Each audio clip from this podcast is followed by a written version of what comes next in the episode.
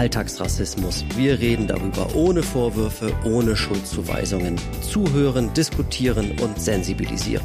Herzlich willkommen bei Schwarz-Weiß, dem Geht's nicht auch anders Podcast mit Florence Bukowski-Schekete und Marion Kucheni.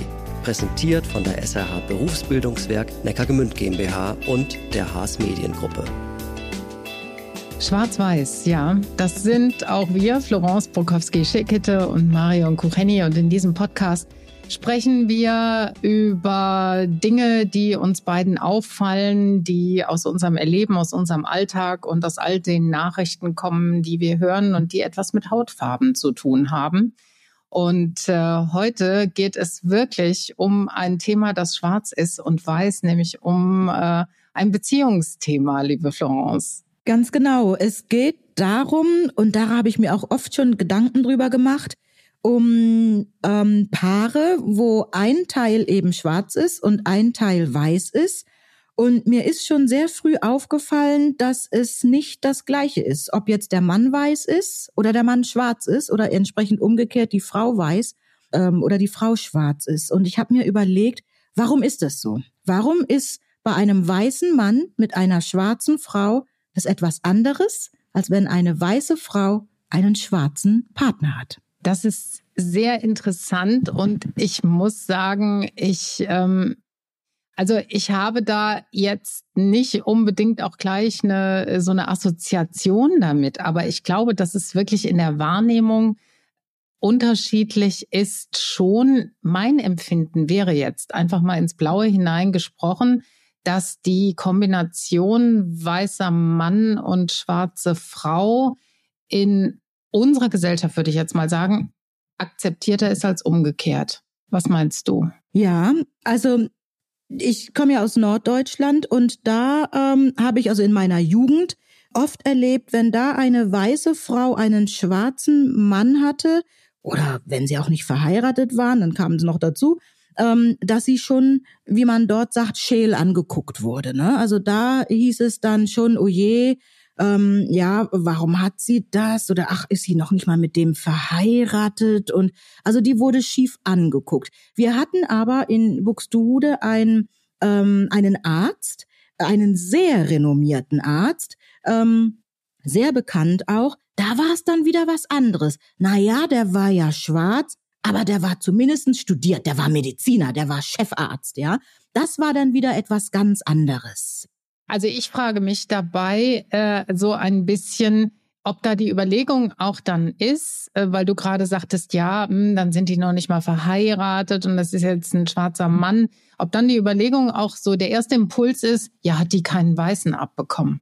Ganz genau. Ganz Glaubst genau. du, das könnte, das könnte auch so ein Gedanke sein? Ich habe es zum Teil auch dann gehört, ja, dass es dann dann hieß, ähm, ja, ja, kriegt die keinen, kriegt die keinen ab, muss die jetzt einen Schwarzen nehmen, ja. Wie gesagt, wenn wenn der schwarze Mann es kompensiert hat mit seinem Beruf, dann ging das wieder, ja, und mit Geld natürlich dann, ne? Da, dann ging es wieder. Dann, aber er musste wirklich schon nicht nur Geld haben irgendwoher, sondern er musste wirklich auch einen wahnsinns renommierten Job haben, um das zu kompensieren. Aber wenn es eben einer war, der vielleicht als Student oder so herkam, dann hieß es, naja, der will ja nur, ähm, will ja nur das Visum.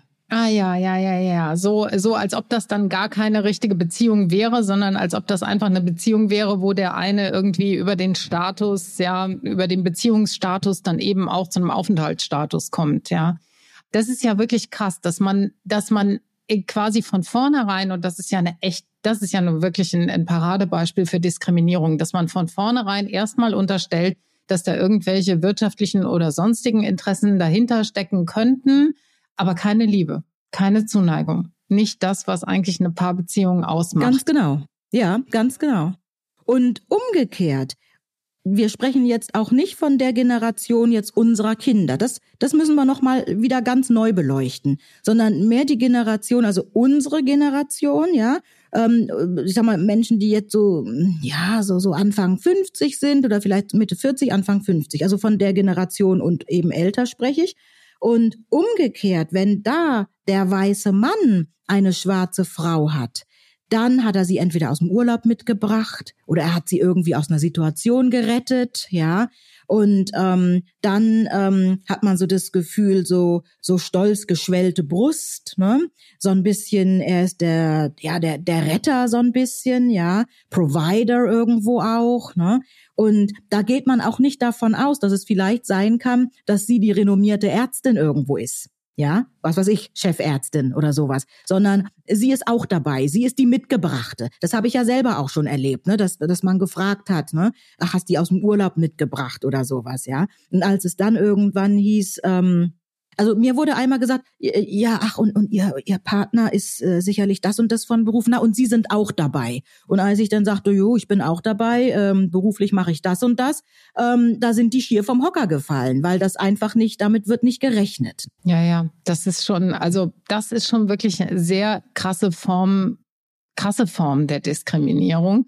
Also man ist zwar nach vorne hin freundlich, aber man sieht den Wert des äh, hier in diesem Fall äh, andersfarbigen Partners den sieht man erstmal nicht, sondern den sieht man im Mitbringsel oder in demjenigen, der durch die Frau ähm, wenn es ein, wenn's ein Mann ist mit einer anderen Hautfarbe, der, also der, der durch die Frau quasi hier zu einer Aufenthaltsberechtigung kommen will. Und dieses Mitbringsel, zum Beispiel dieses Mitbringselgefühl, das wird noch, das findet sozusagen nochmal seine Steigerung darin, dass unter anderen Männern das dann als besonders, äh, das so jemand, der also dann eine, eine, eine andersfarbige Frau hat, ähm, dass der dann noch als besonders toll gilt, weil er so einen exotischen Geschmack hat und weil er jemand so exotischen äh, sich zum Partner geholt hat. Also das, das löst dann auch dann sogar noch eine gewisse Bewunderung aus, so nach dem Motto, Mensch, da hast du dir aber einer Land gezogen, die ist aber total exotisch. Ja, so. Und das ist wirklich im Grunde sehr, sehr heftig. Ja. Genau, das ist, das ist ein ganz richtiger Aspekt. Und der zweite Aspekt, ähm, wo ich auch denke, hm, was ist das für eine Auswirkung? Ich frage mich oftmals, was macht das mit den Paaren selber? Ja, wenn diese Außenwirkung äh, oder das, was von außen nach innen reinstrahlt, also wie beeinflusst das eine Beziehung? Das heißt, ähm, wenn die Frau, äh, wenn man auf die so ein bisschen schräg herabguckt und sagt, na ja, die hat den ja nur, um ihm ein Visum zu besorgen und die kriegt keinen anderen ab. Also was macht das mit der Frau? Was macht es aber auch mit dem Mann? Ist es dann vielleicht auch so oder nicht? Ja, also was, was geht da inner, inner ähm, paarig äh, mit bei denen vor? Und umgekehrt, der Mann, der so, der weiße Mann, der so hoch gelobt wird und äh, dem man also diesen exquisiten Geschmack unterstellt, was passiert da? innerhalb dieser Paare, ja? Muss die schwarze Frau sich womöglich wirklich immer beweisen?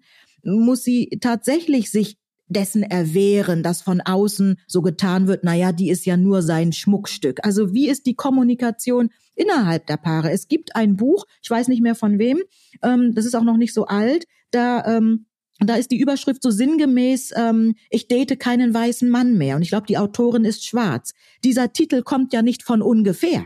Und warum, warum ist sie zu dem Schluss gekommen, sie will keinen weißen Mann mehr daten, weil sie das, äh, weil ihr das alles zu viel ist, was das mit sich bringt in der Gesellschaft? Also ich habe das Buch nicht gelesen. Ich habe ähm, wirklich nur den noch fast noch nicht mal den Klappentext gelesen. Mir ist das so an also an mir so vorbei ähm, äh, gerauscht. Aber ich werde dieses Buch auf jeden Fall äh, noch mal lesen, weil ich denke, es ist lesenswert. Ich glaube, dass das, was von außen auf diese Beziehungen einstrahlt, durchaus eine Wirkung auch auf die Paare selber hat. Und dass es nicht ganz ohne ist. Ja, also ähm, ich frage mich manchmal schon, und da ist der Unterschied zu der zu unserer der Generation unserer Kinder, die jetzt das ist ganz egal. Ich sehe einen schwarzen Jungen mit einer, mit einer weißen Freundin, ein, ähm, asiatisches Mädchen mit einem schwarzen Mann oder was, ja. Und, und die sind alle einfach easy miteinander. Die sind aber wirklich in einer anderen Welt auch aufgewachsen als jetzt unsere Generation. Und ich glaube, dass es auch nicht so ganz einfach ist. Ich glaube trotzdem, Florence, auch wenn das in der jüngeren Generation ähm, nicht mehr so ein großes, also so ein großer Aufriss ist als in der mittleren oder in der älteren Generation, geguckt wird trotzdem. es ist immer, es sorgt immer für Aufmerksamkeit. Ich will damit auch nicht sagen negative, negativ behaftete Aufmerksamkeit, aber du erzeugst immer Aufmerksamkeit. Und das, glaube ich, äh, muss man als Paar auch erstmal aushalten. Dass immer geguckt wird. Wenn du draußen unterwegs bist, wird erstmal geguckt. Also wenn zwei Weiße jetzt hier miteinander unterwegs sind und aber auch wenn, wenn zwei schwarze Menschen miteinander unterwegs sind, dann guckt man zwar kurz hin, aber man hat das Gefühl irgendwie, man, ja, ist so, guckt man auch wieder weg. Und ich denke wirklich, bei diesen gemischten Paaren ist die Aufmerksamkeit immer da. Egal, ob man denkt, oh, wie furchtbar, oder auch egal, ob man denkt, oh, das ist aber toll. Aber die Aufmerksamkeit ist immer da. Und damit muss man umgehen, wenn man in der Öffentlichkeit ist. Ne? Damit muss man umgehen und damit müssen beide nämlich umgehen können. Also ich weiß nicht, ob jedem schwarzen Mann, um jetzt mal bei der Konstellation zu bleiben, ob jedem schwarzen Mann bewusst ist, ähm, was auf ihn zukommt, wenn er eine schwarze Frau hat oder eine ähm, also wir sagen jetzt mal schwarz groß geschrieben, ja, also eine Frau, die äh, deren ethnische Herkunft eben sehr sichtbar ist, ja, und ob er auch immer damit umgehen kann, denn die die schwarze Frau wiederum, die muss ja auch mit mit Blicken um umgehen können, die muss mit Sprüchen umgehen können und dann muss sie auch mal Dinge äußern können und dann ist es, glaube ich, eine große Herausforderung, um nicht zu sagen auch Überforderung, dass der weiße Mann das, was die schwarze Frau empfindet, auch nachvollziehen kann. Denn nur weil er eine schwarze Frau hat, heißt es ja nicht, dass er die schwarze Kultur und das, was es mit sich bringt, wenn man als schwarze Person in der weißen Gesellschaft lebt, dass er das auch nachfühlen kann. Und wenn sie dann sagt, Mensch, das hat mich jetzt gestört, ich war im Geschäft und so und so ist man mit mir umgegangen und es könnte sein, weil ich schwarz bin. Ja, es ist die Frage, kann er das nachvollziehen? Stresst es ihn nicht vielleicht auch mal? Stresst es dann die Beziehung? Das kann gut möglich sein, ja. Also man muss schon viel Empathie aufbringen, aber das ist sowieso so ein Thema. Also in, in einer Paarbeziehung sollte man, wenn es irgend geht, ohnehin empathisch sein. Aber ich glaube, in dieser, in dieser Konstellation ist das nochmal sehr viel mehr gefordert. Ne? dass dir immer klar ist, da ist jemand draußen unterwegs, der ähm, ja ganz anderen, ganz anderen Herausforderungen ausgesetzt ist. Als Paar nicht nur in der Öffentlichkeit, sondern auch der jeweils andere für sich weil wir in unserer Gesellschaft, das muss man einfach mal sagen, wir sind auf dem Weg, aber angekommen sind wir noch lange nicht. Und es gibt immer wieder Situationen, kleine wie große, wo das halt eben sehr belastend sein kann. Und das muss man immer auf dem Schirm haben, eigentlich, finde ich, in, in so einer Partnerschaft. Und wir haben ja jetzt noch gar nicht, Florence, darüber geredet, dass natürlich in diesen gemischten Partnerschaften auch Familien Zusammenhänge im Hintergrund sind, von denen der eine weiß ist und der andere eben halt schwarz. Ne? Und auch das muss man ja erst nochmal als Paar auch für sich klarziehen, ne? dass auch da eigentlich zwei Welten aufeinandertreffen in denen man auch bestehen muss. Ganz genau. Und wo möglicherweise das weiße Teil, also wenn wir jetzt mal da, darüber nachdenken, dass die in Deutschland verortet sind, wo das weiße Teil möglicherweise auch den eigenen Familienmitgliedern auch mal ähm, das Stoppschild zeigen muss und sagen muss, diese Begrifflichkeit zum Beispiel oder jene Begrifflichkeit ist nicht in Ordnung, ja, ähm, oder ähm, das, was ihr jetzt gerade äh, in dem Gespräch lustig findet, das ist nicht in Ordnung. Also das heißt, die weiße Person muss sich noch mal ganz anders positionieren, als wenn sie einfach nur eine weiße äh, Partnerin äh, dabei hat. Und da ist die Frage, hat die Person den Mut? Ja, oder muss die schwarze Person, also in dem Fall die schwarze Frau eventuell, ähm, einfach sich so zurücknehmen, damit bloß kein Stress in der weißen Familie entsteht? Ich frage mich aber auch, wie es umgekehrt ist dann. Also ob das ob das jetzt für den jeweils weißen Partner, egal ob Mann oder Frau, ob das in dem anderen Familienverband einfacher ist oder ob das ähnliche Dynamiken sind. Ich könnte mir vorstellen, dass es ähnlich ist. Ich sag mal ähnlich anders. Also, dass natürlich jede Familie erstmal für sich, egal ob weiß, schwarz, erstmal für sich eine Familientradition hat die aufrechterhalten werden soll. Und wenn jemand von außen reinkommt, erwartet man, dass die diese Familientradition, das Familien-Ich, dass das von dem anderen so respektiert, akzeptiert und auch so gelebt wird. Ich glaube, das ist normal, ja. diese äußerlichen Geschichten und damit auch kulturellen Geschichten sind natürlich nochmal eine große Herausforderung. Und auch da sehe ich ganz viele Bilder, wo dann eine traditional ähm, äh, Wedding äh, passiert, ja, und der weiße Mann dann auch in diesem, in den Gewändern entsprechend gehüllt ist und da die traditionelle Hochzeit dann gefeiert wird, ja. Ja, und, und da denke ich dann aber wieder, ach Gott, ähm, ja, er macht das aus Respekt seiner Schwiegerfamilie auch gegenüber, ja. Und da finde ich jetzt dann auch nichts, nichts komisch. Umgekehrt sehe ich auch noch mal diese Herausforderung, wenn ein ein schwarzer Mann, wobei das trifft auch auf Frauen zu, aber wenn die Person eben aus dem Ausland hierher kommt äh, und zum Beispiel werden die Abschlüsse nicht anerkannt. Und auf einmal ist dann so eine Person und, und also bei Männern habe ich es eben auch viel erlebt, dann war die studiert in ihrem eigen in dem Land, dann wird der Abschluss hier nicht anerkannt und die Person muss noch mal äh, von der Kompetenz wo ganz anders anfangen, zumal oft auch die Sprachbarriere noch dazu kommt. Das macht was aus mit der, also äh, der Person und es macht was mit der Person. Ne? Und das ist auch noch mal etwas, was auf die Beziehung natürlich sich auswirkt. Macht es das einfacher, wenn dann Kinder da sind? Meinst du gemeinsame Kinder oder glaubst du, auch das ist nochmal eine ganz äh, besondere Art äh, oder nochmal eine ganz besondere Herausforderung, die vielleicht auch belastend sein kann? Oder glaubst du, es wird einfacher dadurch? Also ich persönlich denke nicht. Das ist nochmal noch mal ein anderer Aspekt. Kinder von weißen und schwarzen Elternteilen sind ja einfach, das, ist einfach so, eben nicht weiß. Sie sind ja auch braun, schwarz, ja, so. Und jetzt müssen, müssen die Kinder ja auch ein Gegenüber haben, was, was ihr Inneres versteht. Und wenn das weiße Elternteil nicht nachvollziehen kann, wie sich das schwarze Kind in Deutschland, also in der weißen Gesellschaft fühlt, ist das auch nochmal eine große familiäre Herausforderung. Also ich behaupte, dass ich als schwarze Mutter das Innere meines schwarzen Kindes besser nachfühlen kann, als wenn ich eine weiße Mutter wäre. Wie soll, also ich kann das auf der Metaebene, kann ich das sicherlich nachfühlen, wie sich mein schwarzer Mann fühlt, wie sich mein schwarzes Kind fühlt. Aber innerlich wirklich nachfühlen geht ja gar nicht. Wenn ich nicht weiß, was Bauchweh ist, dann kann man mir das noch so erklären. Ich kann von Glück sagen, ich hätte noch nie Bauchweh gehabt. Weißt du, wie ich meine? Ja, ja, klar. Du kannst es dir vorstellen, aber nicht nachempfinden. Das ist der Unterschied. Ne?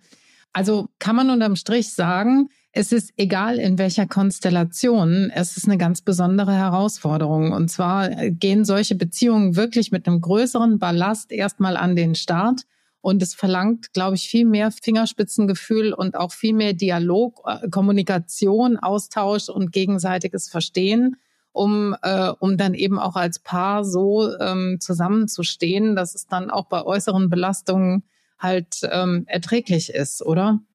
Ja, einmal die äußeren Belastungen, absolut. Also ich denke, das müssen wie du richtig gesagt hast, das müssen alle Paare, alle Familien, egal ähm, welcher Herkunft und welcher Hautfarbe, Familien mit gemischten ethnischen Herkünften müssen es nochmal umso mehr.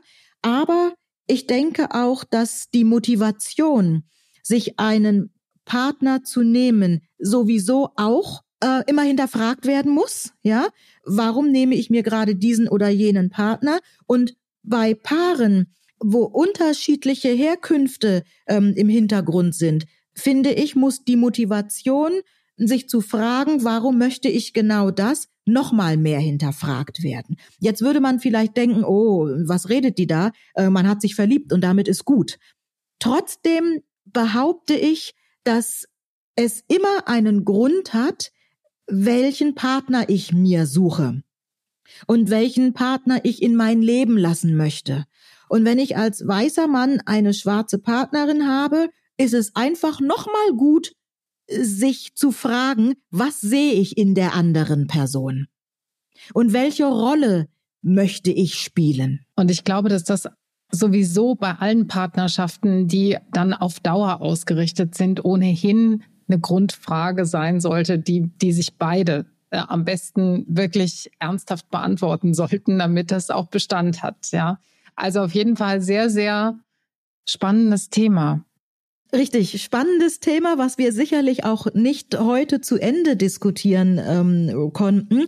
Aber eins ist klar, niemand braucht einen Retter und äh, niemand ähm, muss unbedingt einen anderen retten wollen. Und wenn er das möchte, dann sollte er sich hinterfragen, ob das wirklich in einer Beziehung ähm, der richtige Platz ist oder ähm, ob er nicht irgendwie dann lieber ehrenamtlich irgendwas machen sollte. Aber ähm, das kann wirklich Beziehungen belasten. Und es kann sein, dass wir sicherlich dieses Thema auch nochmal an anderer ähm, Ecke nochmal besprechen. Ähm, ja, und es würde uns wirklich wahnsinnig interessieren, wie ihr darüber denkt, weil ich weiß, dieses Thema ähm, wird hier und da auch mal diskutiert. Also wenn äh, ihr möchtet, diskutiert es bitte mit uns mit. Ähm, nehmt uns einfach mit rein in eure Gespräche, schreibt uns.